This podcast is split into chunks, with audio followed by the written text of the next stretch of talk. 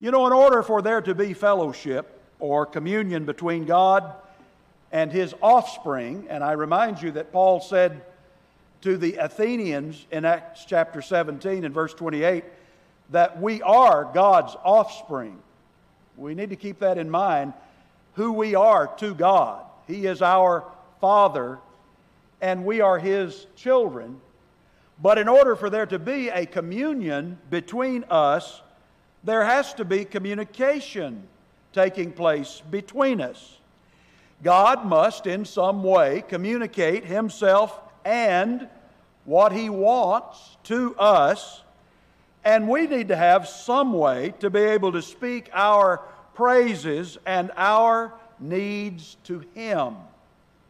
I want to talk with you about God's powerful voice. We have a God different than all of the idol gods, different than all of the so called false gods that have inhabited the minds and imaginations of people throughout our world, because our God really communicates. Our God has spoken. Our God has revealed himself in a way that there can be no doubt but that he exists and that he wants something of us, that his expectations are realistic, and he gives us the information we need to be able to communicate with him as we praise him and as we pray to him. In the very first chapter of the Bible, in Genesis chapter 1, and in verses 27 and 28, we're told there that God created man in his own image. In the image of God created he him. Male and female created he them, and God blessed them. And God said, Don't overlook those two little words, they're powerful. God said unto them, Be fruitful and multiply and replenish the earth and subdue it. The first human pair, God spoke to them. They did not have to wonder about his presence. They did not have to guess about his existence. They had a personal relationship with him and a communication with him because though they didn't see his face, they certainly heard his voice. In the New Testament book of Hebrews, chapter 1 and verse 1, the Holy Spirit says to us, God, who at sundry times and in divers manners spake in time past unto the fathers by the prophets, hath in these last days spoken unto us by his Son. Hugo McCord's translation says, Long ago God spoke to the fathers by the prophets at various times and in many ways, but in these last days he has spoken to us by his Son. Now, I want to think with you for just a moment, and I don't want you to go to sleep just yet. I want you to make sure that you get what I'm about to say because this might be the most important segment of this lesson as we get started with it tonight. God has spoken, this passage says, in many different ways. Have you ever considered how many different ways God spoke to various people as we read about them in the Bible? God spoke, of course, directly to Adam and Eve, as we have just noted there in Genesis chapter 1. But if you go to Genesis chapter 15, you find that there were times when God spoke to Abram through visions. I suppose we could call those dreams or trances or some such thing where there was some panoramic view in his mind about what God was saying or what God was wanting. We do know in Jacob's case in Genesis chapter 31 and verse 11 that God did communicate and speak to him in a dream, not unlike what you and I might have laid down at night to dream. If you know what a dream is there, sometimes God used dreams in that era of time to be able to communicate his wishes to someone.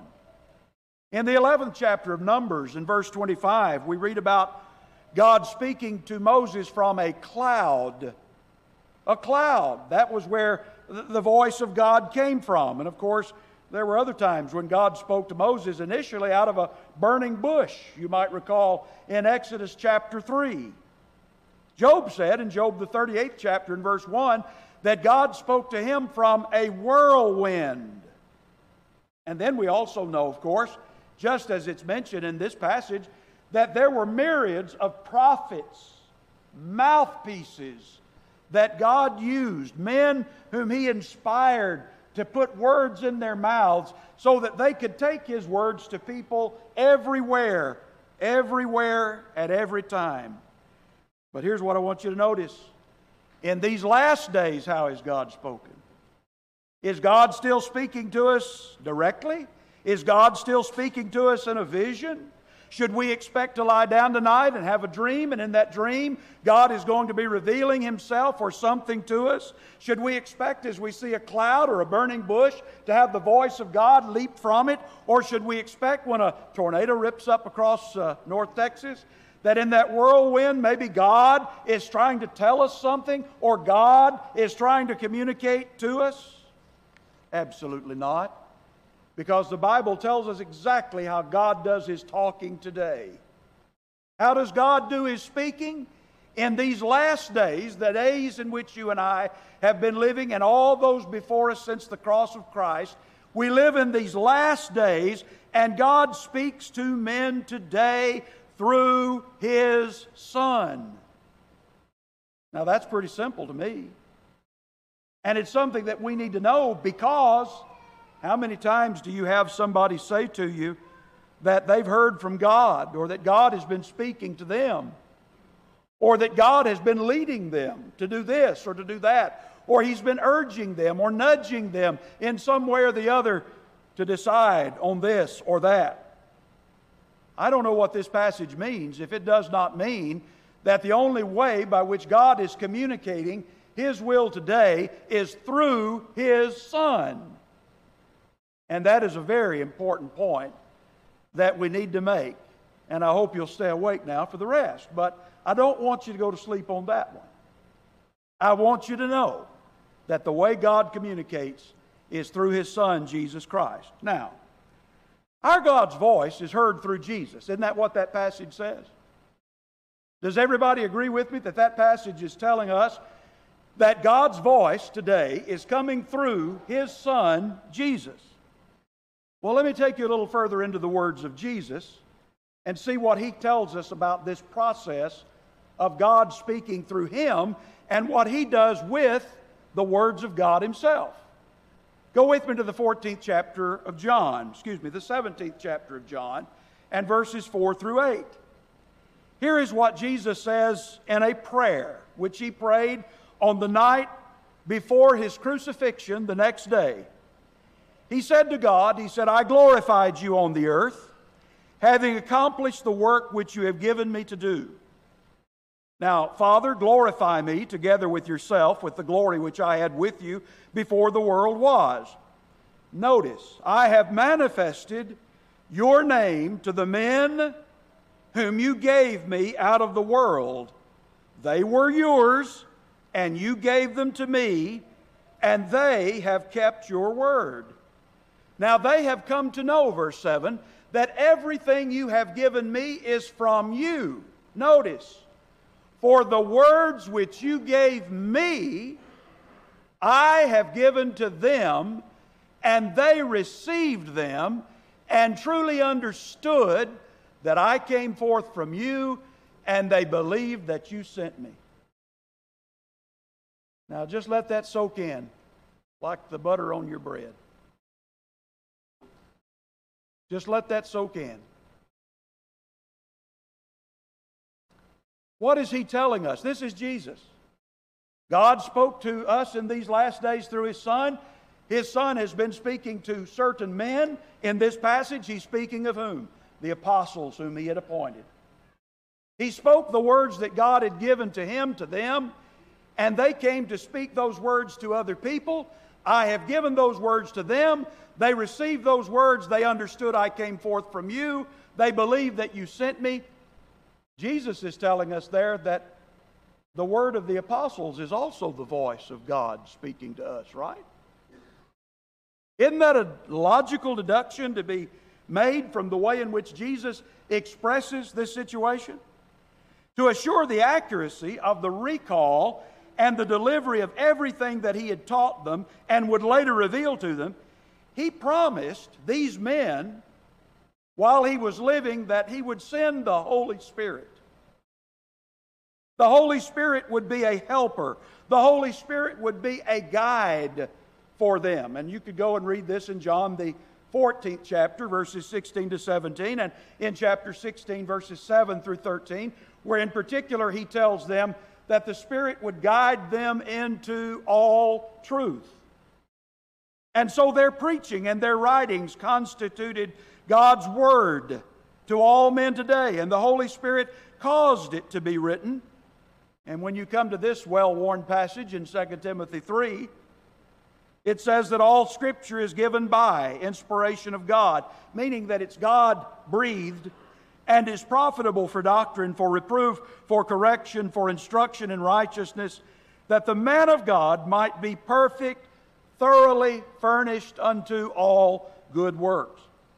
So, I guess what I'm trying to get across to us tonight is that God is speaking to us today through the word of His Son, yes. But His Son said, I have also delegated those words to the apostles as they have been revealed in Scripture. So then faith then comes by hearing, and hearing by the Word of God. So now what about that fellow who says to you, You know, the Lord spoke to me yesterday and told me this or that? What about that fellow who says, You know, I was dreaming while I was asleep last night, and I am just certain that the Lord is trying to communicate a message to me in that dream. Or I had a fellow one time say, You know, the Lord sat right down on the end of my hospital bed here. and He made a promise to me, and I made a promise to Him. Or some other similar statement like that. We have people telling us all the time that God speaks to them, that the Lord Jesus Christ speaks to them. And He does speak to them. How does He speak to them? He speaks in the way we've defined it tonight. No, He doesn't sit on your hospital bed or come to you in dreams and visions or make some whirlwind come across the country with which to frighten you or to make you realize something that you didn't think about before. I think, in view of biblical teaching, we're finding here that God is speaking, yes, and He's speaking very powerfully, and He's speaking very clearly, but He is speaking, of course, through His Word. Somebody says, but you know, the experience of hearing God speaking directly would have to be an indescribable, exhilarating experience. Well, I'm sure it was. We're going to take a look at that in just a moment. But the same people that sometimes think that they want God to be speaking directly to them and revealing things to them and whispering in their ear, so to speak, His will and His way and the things that He wants to teach us, have no idea what it was really like, I don't think, to actually have a conversation with God or to have God really and truly speak to you. I remember on one occasion going through some similar material like this with a fellow in a personal study about how God speaks to people today. And he was telling me that, you know, I, I, read the Bible, but he said the Bible's a drag. Now, if God were to be speaking to me, he said I'd sit up and pay attention.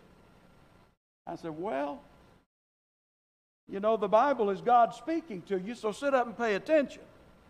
Let me inform you that God is doing His best. He's screaming at you, and you're not listening. He's telling you, here's my word, here are my prophets, here are my apostles, here is my son. Listen to what I have to say to you. I'm afraid people like that have been listening to the voice of another God. Because the God of the Bible, the God of whom we've been speaking so frequently this week, it isn't what those people in the Bible would recognize as the God that just runs around all the time speaking to everybody. By the way, let me interject this thought.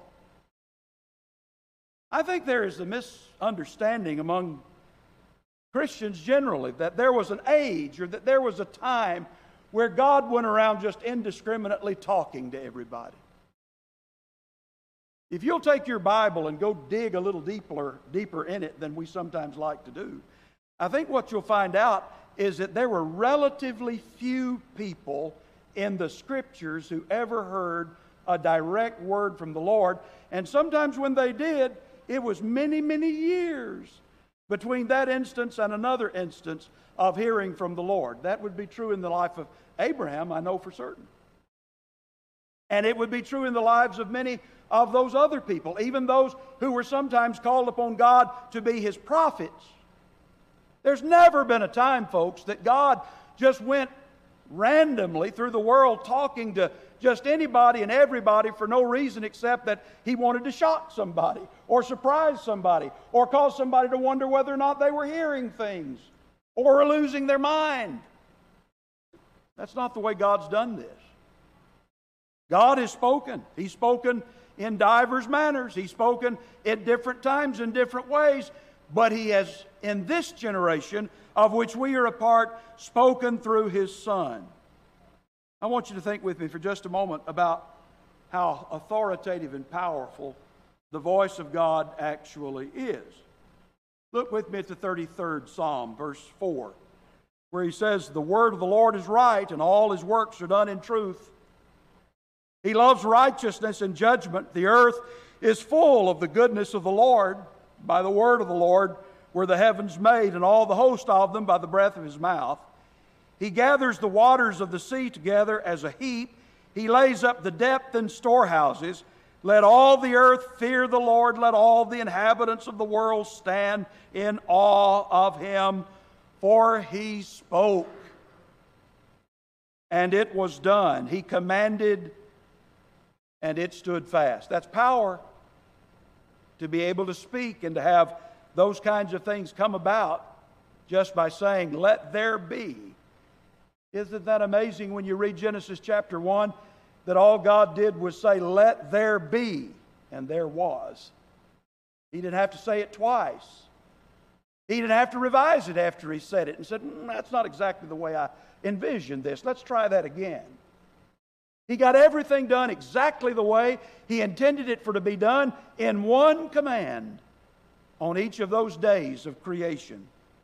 That's power. That's authority. I'm thinking now of Psalm 29, verses 1 through 9, where it says, Ascribe to the Lord, O sons of the mighty, ascribe to the Lord glory and strength. Ascribe to the Lord the glory due to his name. Worship the Lord in holy array. The voice of the Lord is on the waters. The God of glory thunders. The Lord is over many waters. The voice of the Lord is powerful. The voice of the Lord is majestic. The voice of the Lord breaks the cedars. Yes, the Lord breaks in pieces the cedars of Lebanon. He makes Lebanon skip like a calf, and Sirion, that's a constellation, like a young wild ox. The voice of the Lord hews out flames of fire. The voice of the Lord shakes the wilderness. The Lord shakes the wilderness of Kadesh. The voice of the Lord makes the deer to calve and strips the forest bare, and in his temple everything says, Glory. What else could you say after observing the powerful voice of the Lord? and what he's able to accomplish just by communicating his will, just by speaking what he wants done. Folks, we need to be impressed with the fact that our God, as powerful as he is here, has spoken to us, people who have free will, and we decide whether or not we're going to listen to this powerful voice. What do you think should be done when a voice this powerful speaks? How many voices did you hear today? I heard one most of the day because I was with my wife for most of the day. I heard several voices this morning among brethren here at 10 o'clock when we were meeting for the early Bible study today. And uh, I may have heard Ricky and Jordan a little more than I heard anybody else in having a bite of lunch with them. But I will tell you that there was not a voice in the crowd that was as powerful as God. There was not a voice at all that I heard at any point in time today that after it was finished, I said, Glory! Sometimes you have those days, don't you, where the voice just keeps coming and you say, Would you please be quiet? Can you imagine anyone saying that to God? And yet, He made us with the same free will He Himself has, so that if we choose to turn Him off, you can turn Him off. He did not make us robots that had no choice but to hear what He had to say and do what He commanded us to do with no volition, no choice on our own. This is remarkable to me. And in a very important and impressive New Testament passage in Hebrews chapter 12, God is telling us that we in the Christian age have come to something greater than the mountain that shook and trembled and burned when God spoke from Sinai. Listen to these words. I don't apologize for their length. He says, For you have not come to a mountain that can be touched, and to a blazing fire, and to darkness and gloom and whirlwind, and to the blast of a trumpet and the sound of words, which sound was such that those who heard begged that no further word be spoken to them. Let me stop right there and tell you, he's talking about the children of Israel around the base of Mount Sinai. This was their experience there. They asked God to speak to God and asked Him not to speak anymore because they weren't sure they could bear it any longer. They were absolutely terrified with what was coming from there. For they could not bear, verse 20, the command, if even a beast touches the mountain, it will be stoned. And so terrible was the sight that Moses said, I am full of fear and trembling. But you, he says, Christians, have come to Mount Zion, not to Mount Sinai, but to Mount Zion and to the city of the living God, the heavenly Jerusalem, and to the myriads of angels, to the general assembly and church of the firstborn who are enrolled in heaven, and to God, the judge of all, and to the spirits of the righteous made perfect, and to Jesus, the mediator of a new covenant, and to the sprinkled blood which speaks better than the blood of Abel. See to it that you do not refuse him who is speaking. For if those did not escape when they refused him who warned them on earth, much less will we escape who turn away from him who warns us from heaven. And his voice shook the earth then, but now he has promised, saying, Yet once more I will shake not only the earth, but also the heaven. This expression, yet once more, denotes the removing of those things which can be shaken as of created things, so that those things which cannot be shaken may remain. Therefore, since we receive a kingdom which cannot be shaken, let us show gratitude by which we may offer to God an acceptable service with reverence and awe, for our God is a consuming fire. This is a passage we talked a little bit about Sunday. But what we did not emphasize was this part about his voice. And let me tell you that the voice of God at one time just shook the earth. And now the voice of God not only shakes the earth, but he said it also shakes the heavens. And this is an obvious reference to the prophecy that Haggai made in chapter 2, verses 6 and 7, that's fulfilled in the age of Christ, and that God speaks even more powerfully now than then. Now, nail that down. God speaks powerfully. You may be saying, well, it would seem to me that God would have spoken more powerfully back in the day when He worked a few miracles on the side. That God's speeches were much more readily accepted back in the day when Jesus was actually alive and was walking among men and they could see him and they could hear him and they could observe him. That that would have been more powerful than what we have. But what he's saying in this text is the exact opposite. He may be speaking by different means, but his voice is heard in heaven. His voice is heard in earth. These scriptures that we've been speaking about tonight are His Word, and they are as powerful, even more powerful, even more powerful than if He had leaned down and whispered them in your ear. Some people think they want God talking to them. He is. The question is, He's not talking to you like you think God would do so. And that's making God into what you want him to be rather than him being what he is. And he speaks to us in these last days through his son. What's the human response to the word of someone so great and good as this God who speaks so powerfully? Well, there you have it back up there in verse 25. He said, See to it then that you do not refuse him who is speaking.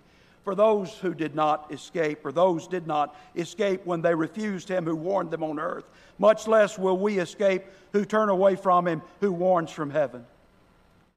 I've been trying to tell you this week that the whole purpose of these lessons that we've had together has been to try to uh, get rid of the casualness with which we have approached our God and the carelessness sometimes with which we handle His Word.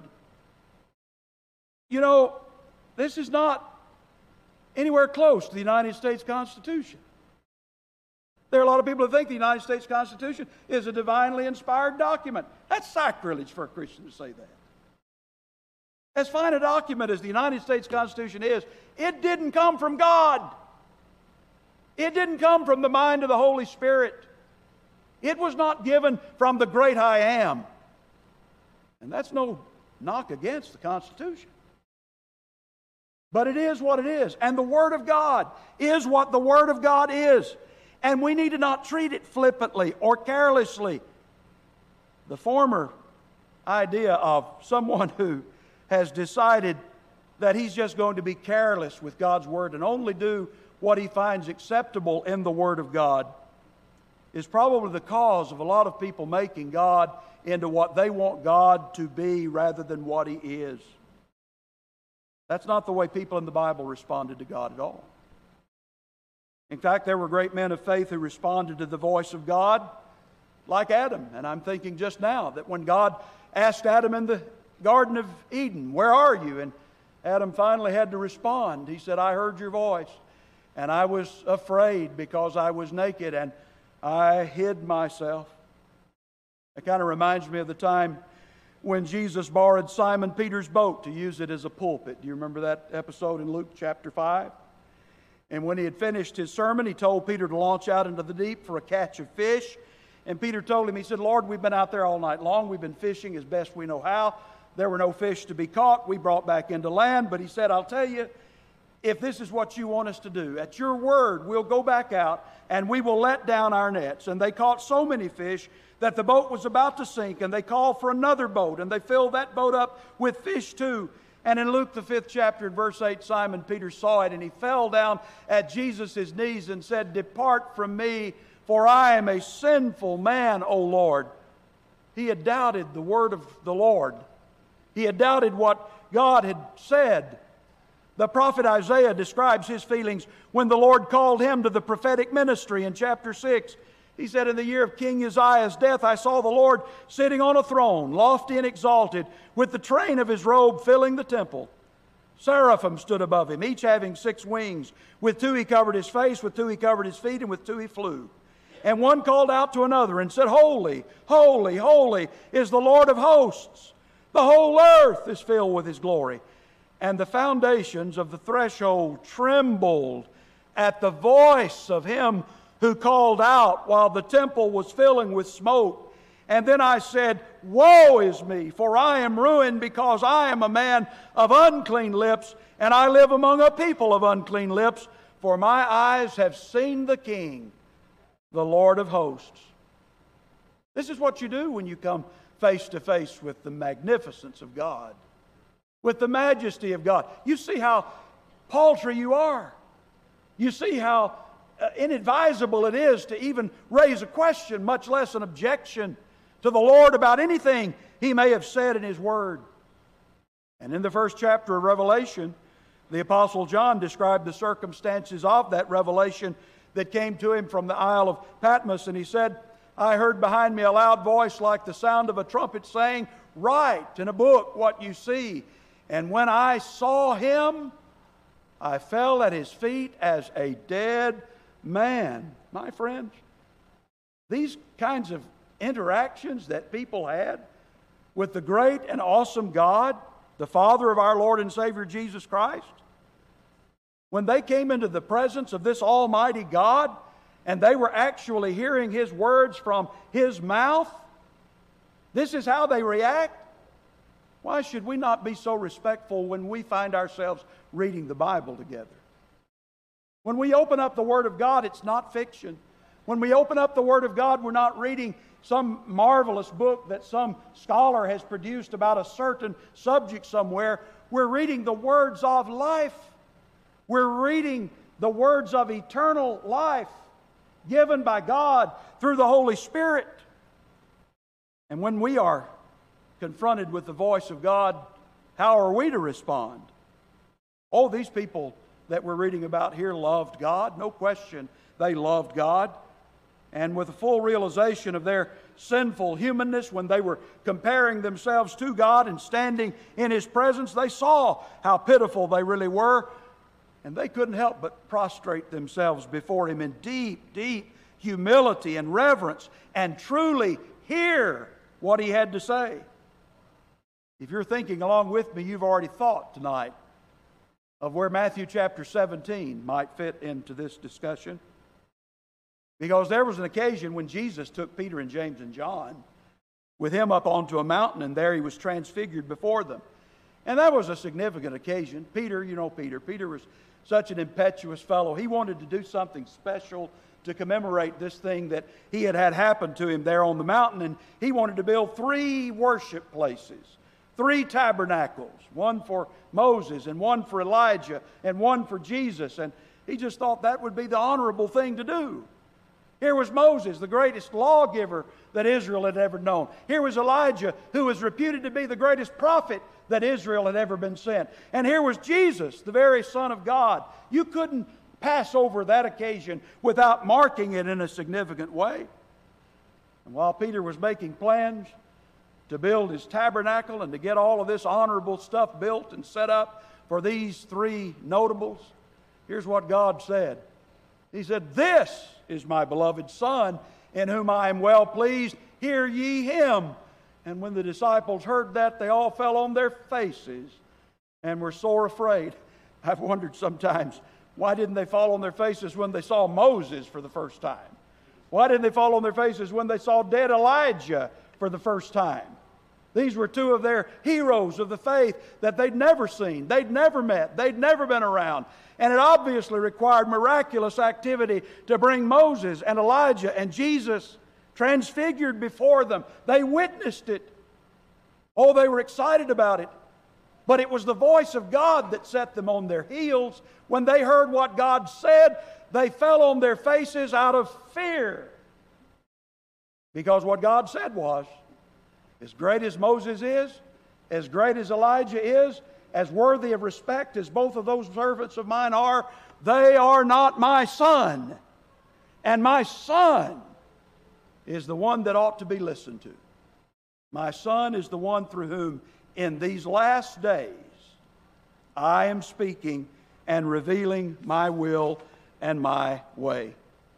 You know, the Apostle Peter never forgot this circumstance. And in his epistle of 2 Peter, he refers to that instance when he says, We have not followed cunningly devised fables when we made known unto you the power and coming of our Lord Jesus Christ, but we were eyewitnesses of his majesty. He certainly was, wasn't he? You couldn't say it any other way standing on the Mount of Transfiguration, but to say, we saw something spectacular there. We saw the majesty of our Lord Jesus when we were on that mountain. And he said not only that, but he said he received from God the Father honor and glory when there came such a voice to him from the excellent glory This is my beloved Son in whom I am well pleased. And this voice, this voice, Peter said, this voice, which came from heaven, we heard when we were with him in the holy mount. We have also a more sure word of prophecy Whereunto you do well that you take heed, as unto a light that shines in a dark place, until the day dawn and the day star arise in your hearts. So know this first that no prophecy of the Scripture is of any private interpretation. If you followed what Peter has said just there, and that's our last passage, what you're seeing him say is, as exhilarating as it was to be on that mountain and to listen to what Jesus was saying and what Moses was saying and what Elijah was saying, and finally what God said to us about this is my beloved Son. He said, as confirming as that was for my faith, he said, We have also now a more sure word. What Peter think was more evidentiary that God's word is true than just hearing God speak on top of a mountain somewhere. Peter said, This word is exactly what that is. This word that's been preserved, this word that has been given to all of us, God speaks to us today in the scriptures. And He absolutely speaks no other way. And as we've learned tonight, we'd best not refuse it, and we had best not reject it. Now, my friend, if you are not a Christian tonight, I beg of you to think about becoming one this evening. I don't know how much knowledge you have of Jesus and what you know or don't know about his life and about his work and about his teaching. But I beg of you to give consideration tonight to becoming a child of God. And, and the reason that I say that is because everything that the scriptures are about are pointing us to Jesus. And we've seen tonight that he is God's spokesman and then we've further seen that he says we should not be refusing him who speaks. You do not want to walk away from Jesus refusing him. You have the liberty to do it, yes. You are a free moral agent. You can choose to be obedient to the Lord or you can choose to be disobedient to the Lord. But you will be eternally grateful if you will decide to give your life and your heart to Jesus tonight. Confess your faith that Jesus is the Son of God. Repent of your sins and be baptized for the remission of your sins. Even before we leave this building tonight, that can be arranged if that's what your desire is to do. I've been trying to instill in myself, as well as everybody that will listen, a deeper reverence and fear of God, especially among those of us, the most of which tonight are already believers. People who say we love God. People who claim to praise God and to worship God. How much reverence do we really have for Him? Because the irreverent and disrespectful manner in which many people are approaching God in life today and in worship is without doubt the root cause of the breakdown of our social order, if nothing else. Not enough just to be religious folks. The world's full of religious people. The question is, are they listening to Jesus? The question is, are those religious people taking the words of Jesus and saying, These are the words of God, and we can't just claim to be Christians in name. We have to be Christians indeed, doing what God has called upon us to do. It's not enough just to be a church member. It's not enough just to have a pretty good record of attending church. When people assemble to worship God in reverence and in godly fear, when people come to worship a God whose name is to them holy and reverend, when they respect God as much as they would some human dignitary they were trying to honor, then that makes a difference, you see. When in our coming to a building like this for purposes for which we've assembled tonight, and at other times where we're coming together in the name of God to honor God, to glorify God, to uphold His Word, as I've tried to do tonight, this is not like a neighborhood barbecue.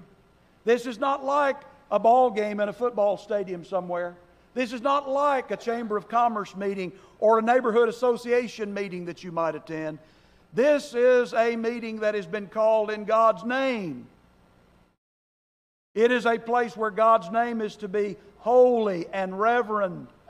If it's not to be found anywhere else, it should be that way in the place where the people of God have congregated themselves to offer worship to Him. I think reverence and fear of God will eliminate the distracting human innovations in worship today that are tearing a lot of churches apart because the focus should never be on us. The focus should always be on God. The focus should always be on His holiness, His greatness, His goodness, His severity, and not on all the new and amusing, self focused novelty, the fads that come and go. when people think, well, this is the way to do things now. Fear of God will result in people being obedient. Fear of God will result in people saying, I want to know what God teaches on something because I want to do what God teaches me to do about that. Not what some man told me God thinks. I want to know what God has to say. It's this contemptible casualness about deity, especially about the things that are holy and sacred, that's absolutely destroying us. And I'm begging of us to get a hold of it now before we reach the point of no return. Because nations have gone that way, you know, through time. Churches have gone that way through time where they've gotten to the point where there was no fear of God in their eyes. And whatever God had to say to them, they ignored. And a case in point are the nations of Israel and Judah. The nation of Judah fell after the nation of Israel and it gave us, of course, ultimately the Savior, Jesus, who came through the lineage of David in the tribe of Judah. But let me tell you, if God would let that nation go into captivity because of its ungodliness and because of its disobedience, then He will let this nation, His people today, I'm not talking about a political entity at this point, I'm talking about the people of God. Just as Judah were the people of God, and they were carried off into captivity because of their willfulness and because of their determination not to listen to what God had to say to them. Churches can go into apostasy. We're always only one generation from that, by the way. There's never a time where we can relax and act as if everybody's always going to be faithful to the Lord. We pray that they will, but it'll be their choice to make, just as it was our choice to make when we were making the choices. And the only way people can be prepared for that is to finally and most elementarily have this fear of God. And when that's lost, then everything that is dear and sacred and holy will go down the tubes with it. I hope that's impressive to you. I'm trying my best to be faithful and hoping that I can encourage other people to be because great is our God above all gods. There is none like him, none can compare. No God his equal, no prince his heir. He's done so much. He continues to do so much. And he's not through doing what God only can do. And when that great day comes, I want to be those among those who for centuries have loved him, served him, looked for him, and anticipated eternity with Him. You need to have that same assurance tonight. We want to help you have it. We'll do everything we can to open up a Bible if you have questions and show you the Word of the Lord that'll help you to come to faith in Jesus Christ. Let us know how we can help you as we now stand and sing. Thank you for connecting with us this morning. We're so thankful that you were able to do that. If you have questions, we'd love to have the opportunity to talk to you. You can contact us at www.thebibleway.com or questions at thebibleway.com. Questions at thebibleway.com. We'd love to have you in person. Come if you can, but thank you for connecting with us.